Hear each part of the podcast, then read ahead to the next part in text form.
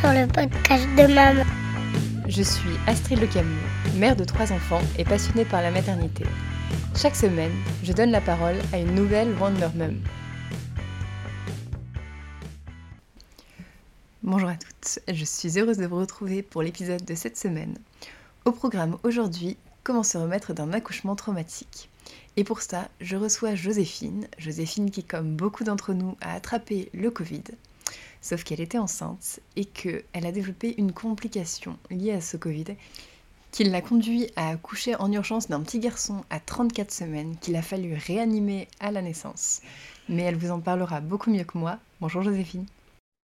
Bonjour Astrid, merci de me recevoir. Je t'en prie. Est-ce que tu peux euh, te présenter, nous présenter euh, ta famille, ce que tu fais dans la vie? Oui, alors voilà, j'ai 30 euh, ans, je suis mariée, j'ai quatre enfants, une petite fille de 7 ans, une autre petite fille de 5 ans, un petit garçon de 3 ans et demi et un petit garçon qui va avoir un an bientôt en septembre. Tu m'as contacté d'ailleurs merci beaucoup pour ta confiance pour me dire que si ça m'intéressait, tu avais un témoignage euh, à nous apporter au sujet de l'accouchement traumatique, surtout comment s'en remettre. Tu pouvais euh, peut-être éventuellement nous donner des clés. Qu'est-ce qui s'est passé alors lors de ton quatrième accouchement? Alors, euh, donc en fait, c'était du coup il y a un an bientôt.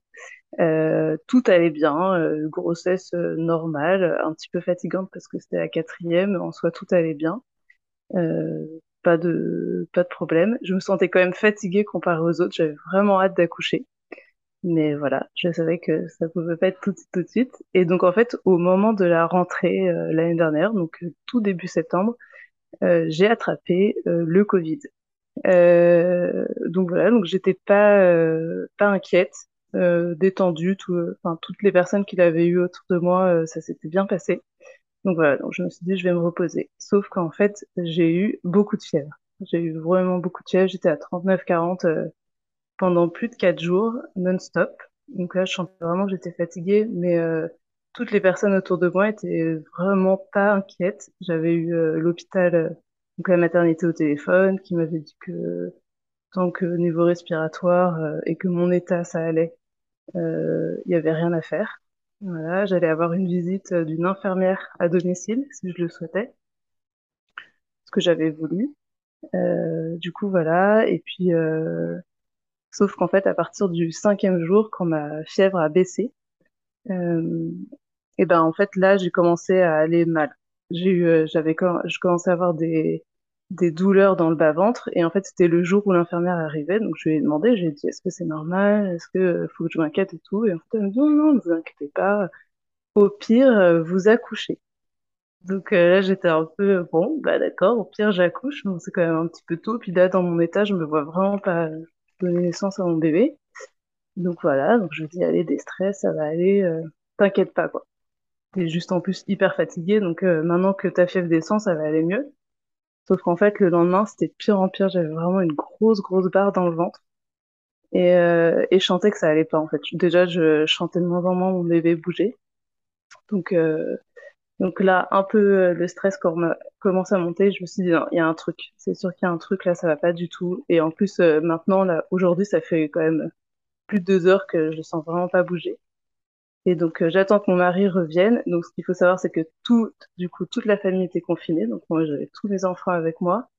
Euh, donc on essayait de s'en sortir euh, euh comme on pouvait.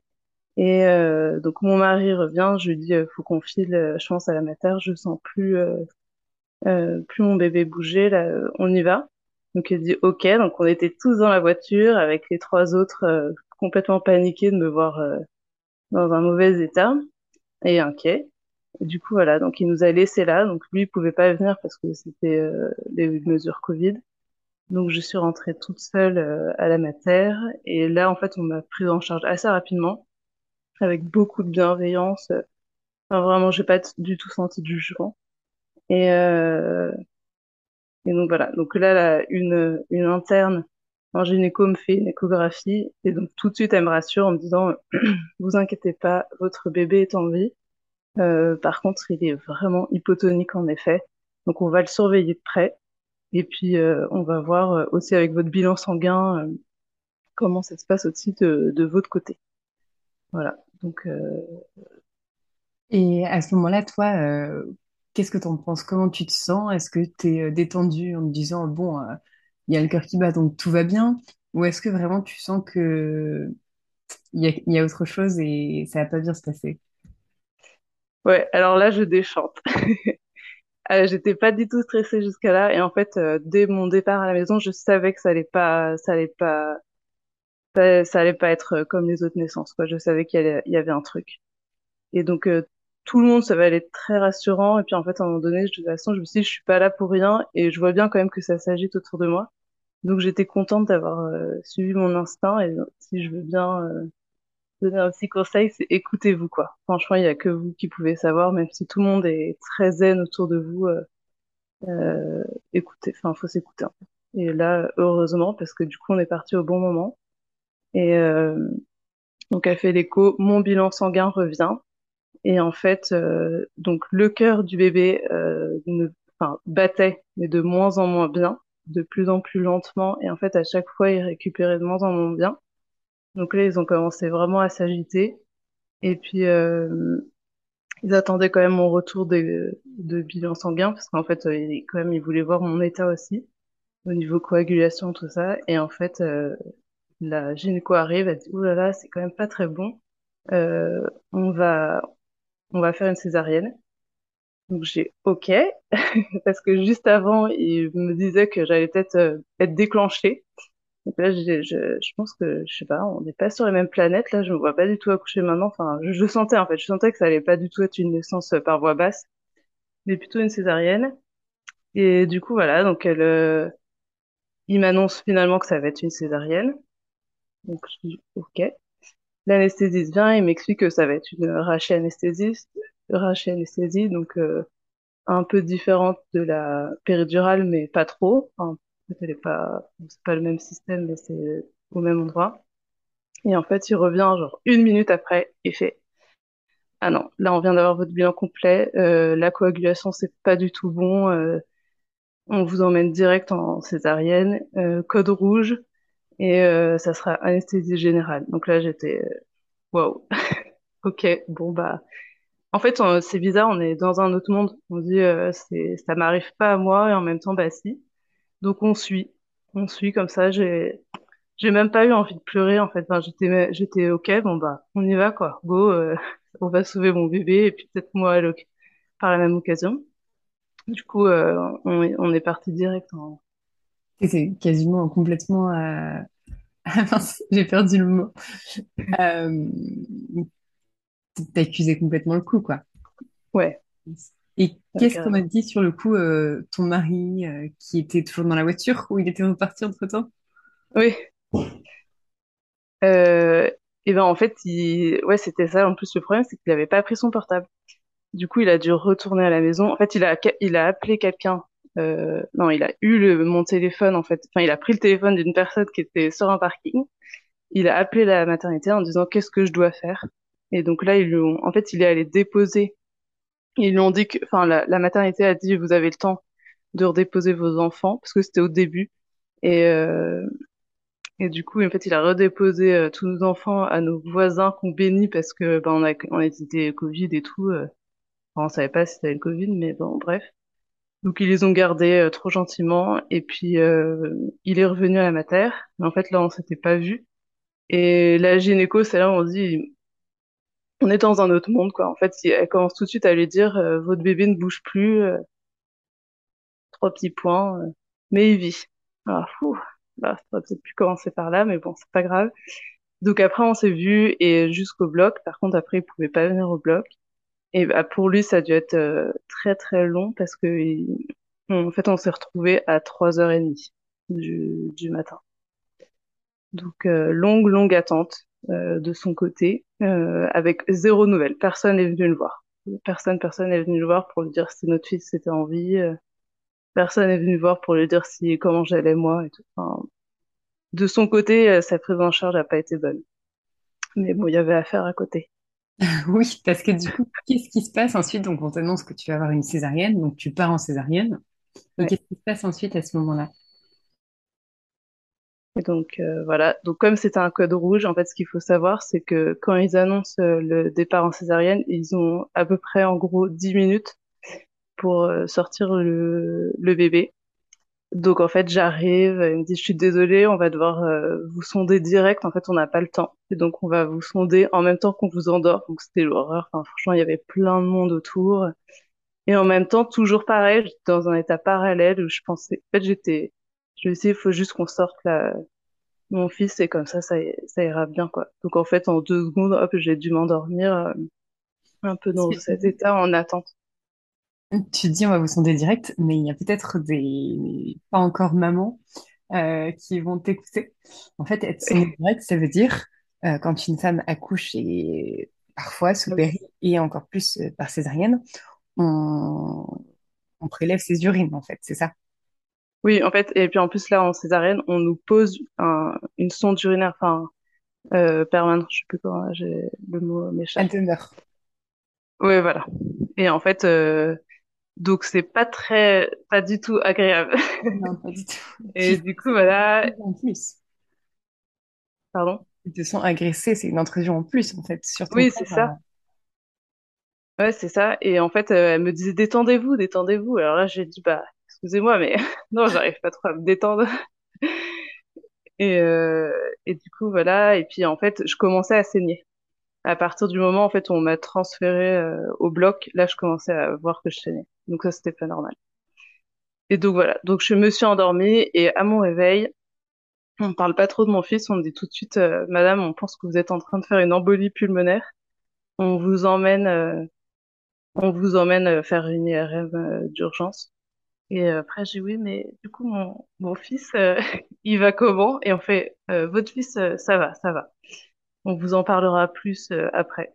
Donc euh, j'étais là, j'étais dans un, non, c'est pas possible quoi. Enfin, en fait, euh, je, pense que s'il était mort, on me l'aurait dit. Mais euh, ouais, c'est chaud là. Je pense que c'est quand même galère. Parce que du coup, il... donc le bébé est sorti, toi, t'as pas pu le voir. Non, Euh, et on t'a tout de suite dit, bon, on s'occupe de vous et votre fils, on verra ça plus tard, c'est ça? ouais, c'est ça. Là, la priorité, c'était moi, euh, où ils avaient un gros doute sur mon état de santé. Et ton mari, du coup, voilà. il était où? Il faisait quoi? Il attendait. Il attendait dans une salle. On lui a dit on viendra vous chercher. Il a attendu euh, jusqu'à 3h30 du matin. Donc en fait, il a attendu euh, de mon départ, donc euh, minuit, jusqu'à 3h30. euh, il a, il a vu personne. Personne n'est venu me voir. Même pas pour les parents du bébé? non, personne. D'accord. Personne, personne. Et c'est vers 3h30 où là, le pédiatre est venu le voir, euh, transpirant, en lui disant euh, euh, votre fils a été réanimé. Euh, mais il est vivant, donc toujours pareil en fait, un peu la mauvaise, enfin la, la nouvelle un peu hard, plus après il est vivant. Et euh, Parce que qu'est-ce qui s'est passé pour ce petit bout? voilà, donc en fait il est arrivé euh, sans vie, euh, tout bleu avec euh, deux tours de cordon autour du cou, et en fait il était complètement euh, KO. Euh, il, il- en fait ils ont mis très longtemps à le réanimer. Et après, quand il a été réanimé, ils voyaient bien en fait que il récupérait pas. En fait, vous savez, on fait des tests à la naissance, euh, des tests euh, d'Apgar. Et donc, en fait, c'est noté sur 10. Et là, il avait euh, 0, 1, 1, 7 à tous les tests. Donc, il a, à la fin, une fois qu'il était intubé, en fait, c'est sur la respiration, euh, sur certains tests de grapping, par exemple, enfin, la marche. Et voilà. Et donc, en fait, euh, ce qu'ils ont fait, c'est qu'ils l'ont intubé.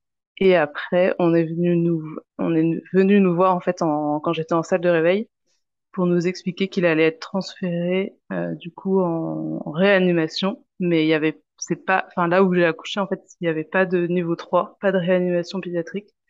Du coup, c'était euh, transfert euh, donc euh, nous on est en- dans les Yvelines et en fait, il a été transféré euh, euh, à l'hôpital sud-francilien euh, Corbeil-Essonnes.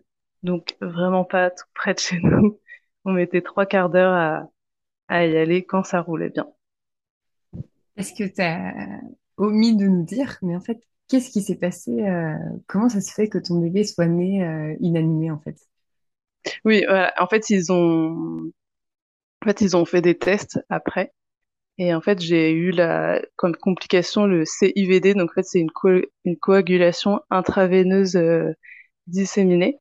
Et en fait, ce qui provoque euh, donc plein de plein de caillots euh, sanguins en fait dans le corps, un peu partout.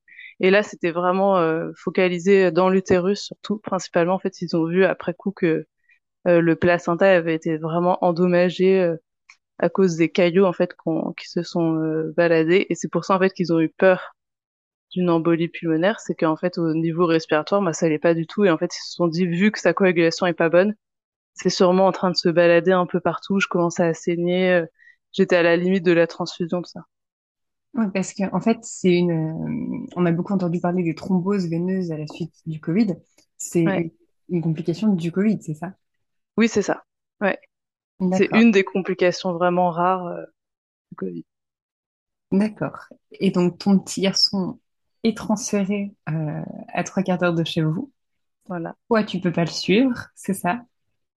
C'est ça. Et en plus, euh, ce qu'on m'annonce, c'est que il y aura pas de place pour moi. Donc en fait, euh, pour l'instant, je suis obligée de rester euh, dans mon hôpital à la maternité et lui, il est transféré euh, du coup tout seul euh, de son côté. Et euh, on m'explique quand même, on me fait comprendre assez rapidement qu'il y aura pas de transfert possible parce que c'est pas non plus. Enfin, moi normalement, je devrais sortir au bout de quatre jours. Voilà. Et puis du coup, donc voilà. Donc en fait, il est parti assez vite. Moi, je le verrai même pas. C'était très rapide, 10 minutes. Et en fait, il a été transformé, transféré, pardon, du coup à Corbeil euh, pour pouvoir le mettre euh, en fait sous sous coma artificiel. Donc c'est ce qu'ils appellent en hypothermie. Donc il a été en hypothermie pendant euh, trois jours. Voilà, c'est le protocole. Et en fait, c'est pour mettre le cerveau au repos. Parce qu'en fait, du coup, ils ont, ils ont, détecté une encéphalopathie euh, à la naissance, avec tous les tests et tout ça. Et donc, c'est pour ça qu'en fait, ils décident après de, tout stopper niveau activité euh, cérébrale. Et donc, euh, pour ça, en fait, ils le mettent en hypothermie. Donc, c'est vraiment un protocole très suivi, tout ça. Et puis, euh, en fait, après, petit à petit, au bout de trois jours, ils vont le réveiller euh, tout doucement. euh, donc voilà, et donc en fait, euh, moi je le verrai le lendemain, euh, où là on m'a fait un petit transfert. Qu'est-ce que tu ressens, toi, à ce moment-là, quand tu vois ce petit bébé euh, intubé? Euh, alors je pense que heureusement que j'ai eu euh, trois autres euh, euh, bébés euh, avant. En fait, je sais pas, mais je pense que ça m'a aidé à créer un lien assez rapidement. Euh, j'ai, en fait, euh, enfin tout de suite, je me suis dit il faut que, il faut qu'on compense. En fait, c'était particulier parce que j'avais pas droit de le toucher.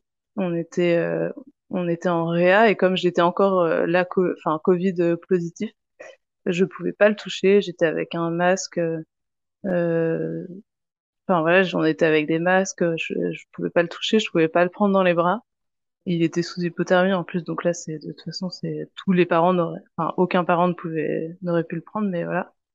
Et donc voilà. Après, ce qui me rassurait, c'est qu'une infirmière était tout le temps avec lui, comme il était considéré comme euh, peu, enfin positif au Covid. euh, Donc euh, il avait une infirmière euh, rien que pour lui, donc ça c'était quand même assez rassurant.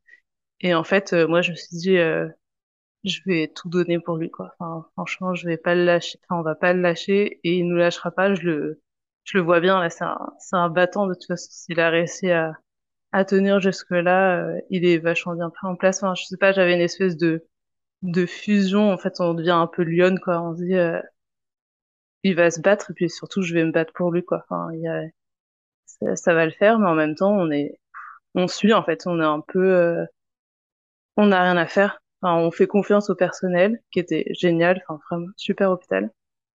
Et puis après, on se dit, euh, on, on grappille euh, heure par heure, on attend, euh, on attend que ça se passe, on attend de, les résultats. On savait qu'il avait une IRM euh, à son réveil, la d'hypothermie, donc trois, quatre jours après. Et, euh, et en fait, on est dans l'attente. On est dans l'attente parce qu'on sait du coup qu'il a une encéphalopathie. Et, et après, euh, les médecins se prononcent pas trop. En réanimation, c'est un peu le truc, c'est euh, dans les 12 heures, ils se prononcent pas, donc ils disent pas s'il va vivre, ils disent pas son pronostic pour plus tard. Et c'est vraiment jour après jour qui, qui commencent à voir un peu plus clair et que là, ils osent nous dire, il vivra. Euh, après, voilà. Après, le, résultat de l'IRM allait beaucoup compter euh, pour la suite. Il était, euh, il était très surveillé, tout ça, donc il voyait bien comment, comment il réagissait. Ils, ils, ils passaient des, des examens au niveau du, cer- du cerveau, tout ça. D'accord, parce que toi, entre-temps, tu es rentré chez toi, du coup, Oui. sans ton bébé. Et d'abord, qu'est-ce que tu as dit euh, à tes enfants euh, à ce moment-là? Alors du coup, je suis rentrée au bout de quatre jours euh, de, de la maternité à la maison. Et là, c'était violent. En fait, tant que j'étais à la maternité, j'avais l'impression d'être un peu dans un monde parallèle où je me rendais pas trop compte de ce qui m'arrivait. En même temps, enfin voilà, je vivais un peu pour moi, pour pour mon fils. Et à partir du moment où on est arrivé, c'est là où j'ai vraiment réalisé, réalisé en fait ce qui se passait. Donc c'était plus dur. Et euh, donc voilà, donc j'avais mis en place l'allaitement parce que je m'étais dit que c'était le seul truc, enfin la seule chose que je pouvais faire euh, pour euh, mon enfant. Donc j'allais le faire. Et j'ai eu trop de chance, ça s'est bien passé, ça s'est bien mis en place. Et, euh, et en fait, quand mes enfants du coup sont arrivés, euh, donc ils savaient, enfin leur père leur avait, leur papa leur avait dit que, enfin je rentrerais pas avec lui. Et du coup, c'était très, c'était, enfin c'était bizarre parce que j'étais hyper heureuse de les retrouver, de les voir. euh, Ça faisait quand même, enfin je les avais quittés quand même, euh, c'était pas très joyeux. Et, euh, et là, après, d'essayer de leur expliquer, euh, tout en essayant de contenir moi mes émotions pour pas les, pour pas trop les inquiéter non plus, euh, je j'ai essayé de leur expliquer que pour l'instant, euh, leur petit frère était euh, bien soigné, euh, mais qu'on pouvait pas le voir, qu'il était trop fragile, mais qu'il allait rentrer. Et, euh, et ma, une, ma grande, là, de 7 ans, du coup, m'avait dit, mais maman, c'est horrible parce que du coup, quand tu vas rentrer de, avec notre petit frère, tu, il sera déjà trop grand, c'est trop nul, parce que moi, j'adore, euh, j'adore les tout petits bébés. Alors, je te dis, non, mais t'inquiète pas, ma choutte, euh, et il sera encore tout petit, il va pas rester euh, non plus trop trop longtemps, on espère, euh, là-bas. Parce que, donc du coup, combien de temps ça a duré ça, entre le moment où il a été transféré et en gros le moment où tu l'as ramené à la maison? Alors, du coup, euh, il est resté dix jours euh, sud francilien. Et, euh, et en fait, après, au bout de dix jours, on a eu une place pour retourner du coup à l'hôpital où moi j'avais accouché. Et, euh, et donc voilà. Donc là, on était super heureux parce qu'en fait, on déjà on quittait la réa, on quittait les soins intensifs et on savait que ça allait être euh, plus facile. Et euh, parce que là, ça allait être un service euh, néonatal plus classique avec moins de euh, moins de moins de, enfin, était moins scopé, ça allait être plus libre. Et là, j'allais pouvoir j'allais pouvoir m'en occuper. En fait, j'avais j'avais réussi, enfin une une des infirmières euh, déjà en réa m'avait permis de le prendre, de faire du pot à pot. Donc là, c'était c'était magique. On avait commencé à créer un lien. Mais j'attendais vraiment le transfert parce que les trois quarts d'heure de route avec une césarienne, euh, des agrafes et tout ça, c'était c'était c'était juste de plus en plus dur quoi. Et puis la, la distance, parce que du coup on pouvait pas y aller tout le temps, donc c'était un peu un jour sur deux. Euh, fallait euh, réussir à, nous occuper euh, quand on attendait euh, de, voir euh, notre fils et tout ça, donc c'était vraiment particulier. En fait, on était dans un autre monde un peu. On vivait bah, dans un tunnel et puis on attendait. Et, donc voilà. Et après, il est resté du coup huit jours en soins, enfin en néonatologie. donc dans notre maternité. Et donc là, c'était chouette. Juste le début où euh, où en fait quand je suis arrivée, ils m'ont demandé de d'arriver avec un test PCR euh, négatif. Et là, c'était un peu la claque puisque je me suis dit, euh, bah alors déjà dès le début, euh, enfin depuis le début, en fait, j'ai l'impression qu'on a quand même bien pris. euh, alors c'était pour le soigner tout ça, mais je je me sentais pas du tout euh, légitime de m'occuper de mon fils. J'avais vraiment peur de le de rendre malade. Et là, à partir du moment où moi, je savais que j'étais plus contagieuse, enfin, on me l'avait répété, ça faisait dix jours que j'étais, que j'étais, que j'avais eu le Covid, donc ça faisait quand même euh, cinq jours que j'étais normalement plus euh, positive, mais les tests peuvent rester très longtemps.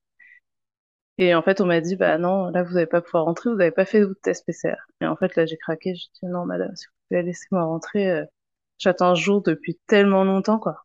Et euh, du coup, elle a eu un peu pitié, elle m'a dit, d'accord, par contre, demain, vous le faites.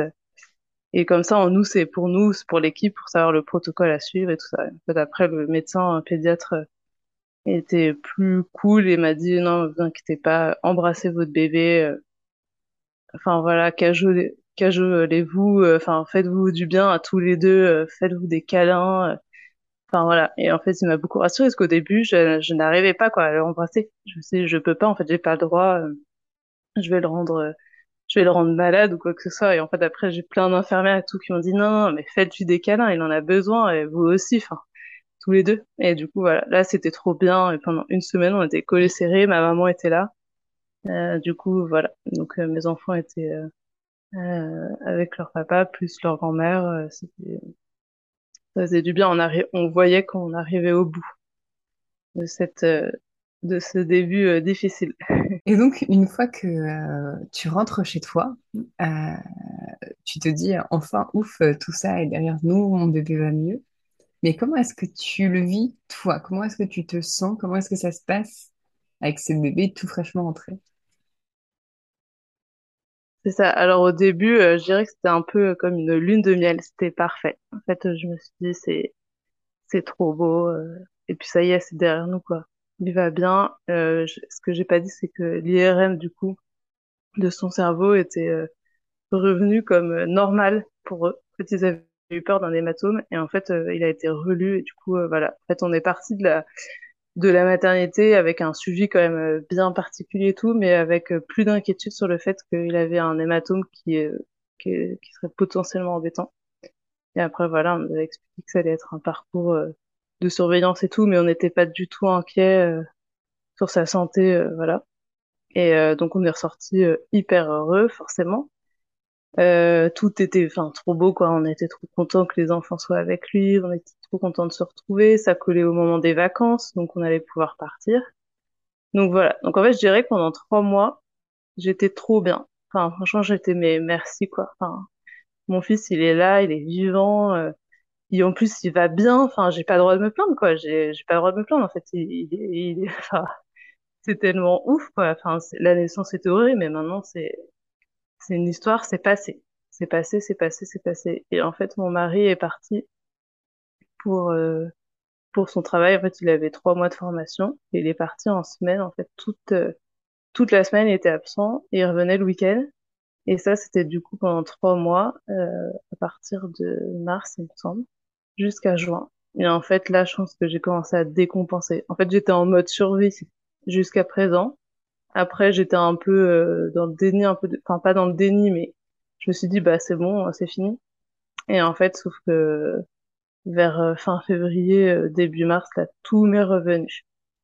Je pensais à la naissance H24, j'avais des flashs tout le temps, toute la journée. Je me souvenais même des odeurs, des bruits.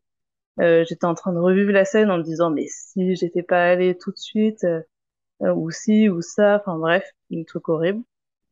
Donc forcément, je dormais plus la nuit, tout ça, et en fait, je commençais vraiment à voir que ça, que, que ça commençait à empiéter sur mon moral, euh, sur ma façon de faire avec mes autres enfants. J'avais plus de patience, je supportais plus aucun bruit.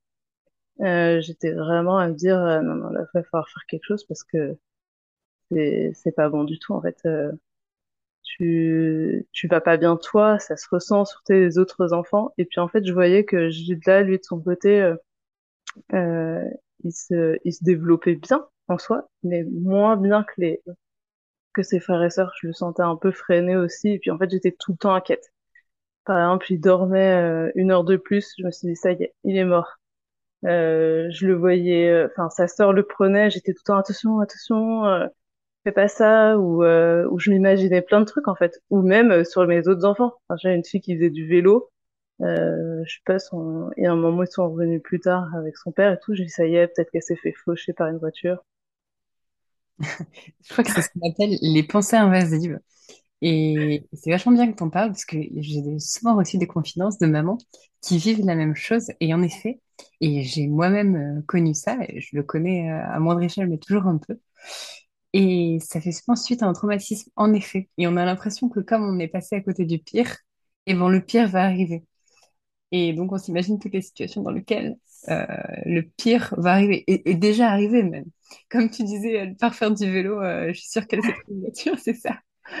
Et donc, euh, tu as ces pensées parasites, tu sens que ça va pas tellement bien et que ta maternité est mise en péril. Donc, qu'est-ce que tu décides de faire? Est-ce que déjà tu décides d'agir? Qu'est-ce qui se passe ensuite? Ouais. Alors, euh, je me dis, il faut que je me fasse aider parce que ça commence vraiment trop à, me ronger de l'intérieur et ça nuit euh, à l'équilibre de ma famille. En plus, j'étais toute seule à gérer, donc euh, c'était encore plus pesant.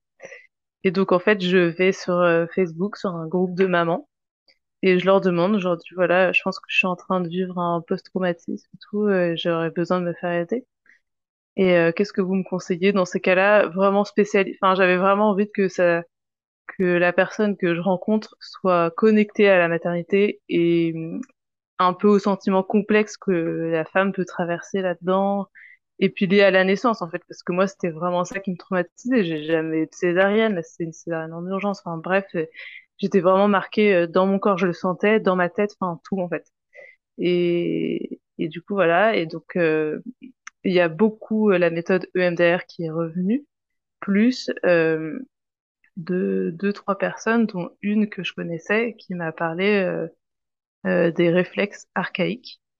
Euh, et du coup, voilà. Et donc, en fait, puis après, j'ai une autre personne qui m'a dit, ah, mais il y a la psy, tu peux revoir la psy normalement de ton hôpital, tout ça. Donc, je m'étais dit, pour moi, je vais faire ça. Je vais revoir, en fait, la psy de mon hôpital. Ça peut être bien. En fait, je vais boucler la boucle. Et puis, voilà. Et pour mon fils, euh, j'irai voir les réflexes archaïques. Parce que pour moi, je sais pas, c'était juste au- pour les enfants. Donc, je contacte euh, cette fameuse dame qui exerce à, Versailles. Euh, Si vous voulez ses coordonnées, je vous les donnerai. Euh, Clara Tougereau. Et, euh, et en fait, en parlant, elle me dit, euh, je pense que ça serait bien euh, que vous veniez me voir. Enfin, en tout cas, c'est possible de faire un travail aussi sur l'adulte. Euh, j'ai beaucoup fait euh, sur les post-traumatismes.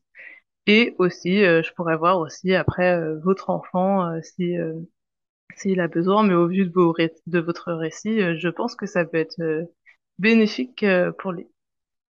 Donc euh, voilà, et en fait on a parlé très très longtemps au téléphone et je me suis vraiment sentie en confiance avec elle et je me suis dit ok, je pense que elle, c'est elle qui va c'est elle qui va me libérer là, je le sens.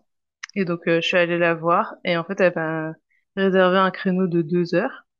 Et donc en fait les réflexes archaïques c'est un un travail en fait que sur les réflexes primitifs euh, et posturaux qui va agir en fait sur toute la motricité du corps euh, la- et la sphère cognitive. Donc en fait, il, enfin, ça peut agir sur les traumatismes récents ou anciens et euh, il permet au corps d'être euh, serein, apaisé et en sécurité. En fait, ce que je n'étais plus du tout, plus du tout en fait quand c'est ce qu'elle m'expliquait en fait très, clairement. Par exemple, euh, vous êtes dans un bus, euh, le chauffeur euh, il freine super fort, ton réflexe c'est quoi? C'est de t'agripper à, à la première chose qui va te venir. Et en fait, elle dit vous là par exemple quand vous euh, vous criez sur vos enfants parce que parce que je sais pas ils font trop de bruit ou ils ont dérangé un truc.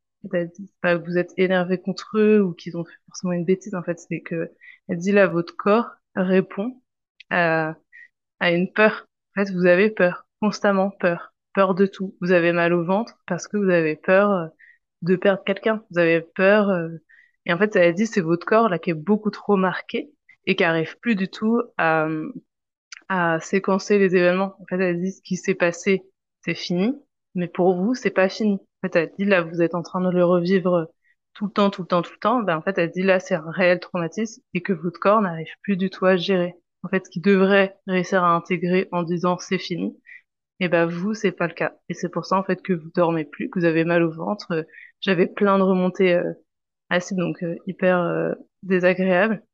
Et en fait, elle dit bah ça, c'est lié à des stress qui euh, que vous avez accumulés en fait. Et donc euh, quand on la rencontre, elle nous fait remplir tout un questionnaire sur en fait pas- comment la grossesse de notre maman par exemple s'est passée, s'il y a eu quelque chose pendant euh, la naissance, si c'était compliqué, Est-ce qu'on se souvient d'un premier traumatisme plus ou moins important hein, dans notre dans notre enfance?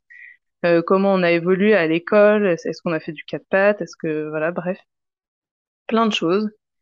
Et et donc voilà, et donc en fait après, une fois qu'on qu'on questionne tout ça, elle, elle arrive à, voir en fait si notre corps a déjà été bien euh, éprouvé, notre corps, notre tête, enfin tout.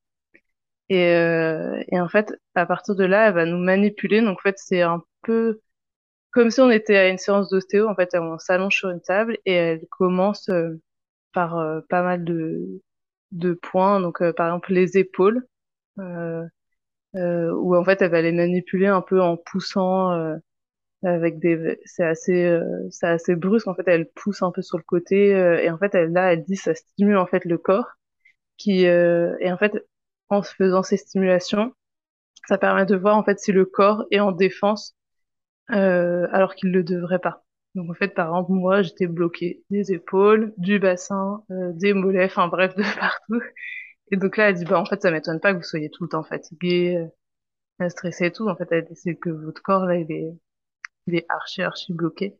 Et il arrive plus du tout à répondre sereinement des événements, euh, qui l'entourent, en fait. Enfin, des choses, euh, euh qui peuvent se passer, euh, le bruit, le cri, euh, et restructurer la pensée, en fait. Et donc voilà, donc par exemple, elle manipule le bassin, pareil, avec des mouvements un peu sur la, enfin, elle pousse un peu sur la droite, elle pousse un peu sur la gauche. Euh, le dos, c'est pareil. Et, euh, et donc moi, au bout de deux heures, je suis rentrée chez moi. J'étais bon. En fait, c'est très fatigant. On vient, on est quand même très fatigué, mais je me sentais mais apaisée, mais vraiment tout de suite. Et euh, je me suis dit euh, ouais, c'est quand même euh, fou. Enfin, il y a peut-être aussi dans la tête, mais c'est surtout aussi, je sens que mon corps et apaisé. Et en fait, mon fils ne dormait, enfin le dernier là, du coup, il dormait vraiment pas bien. Il, il, a fait ses nuits, mais en même temps, il se réveillait quand même beaucoup la nuit. On était souvent obligé de le porter, de le bercer. Enfin bref, il se réveillait beaucoup, beaucoup. Et euh, elle m'a dit déjà rien que le, le fait que vous, soyez apaisé, je pense que ça va l'apaiser. Et en effet, euh, genre les, toutes les nuits qui ont, qui ont suivi, il a, il a dormi euh, comme en fait il a jamais dormi, quoi. Il faisait des vraies siestes, il redormait bien. Enfin, la nuit, on le sentait plus calme.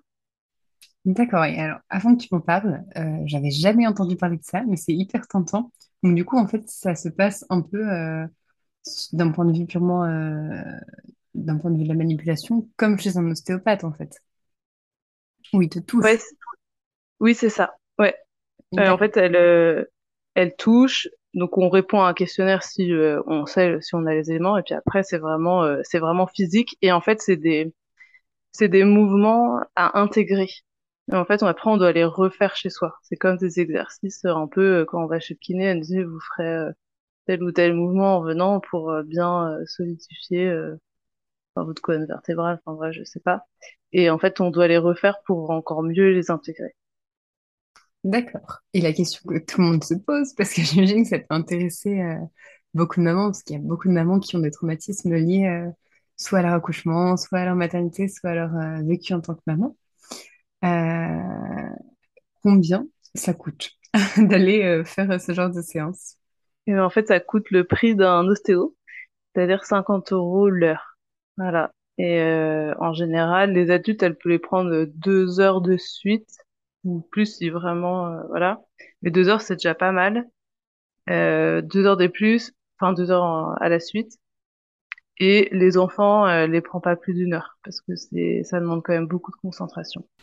Merci beaucoup Joséphine pour ce témoignage. Et j'en profite pour souhaiter un joyeux anniversaire au petit Gilda dont il est question euh, dans ce podcast parce que, hasard du calendrier, il se trouve que tout ce que vient de nous raconter Joséphine s'est produit il y a pile poil un an aujourd'hui, date de publication de ce podcast. Voilà.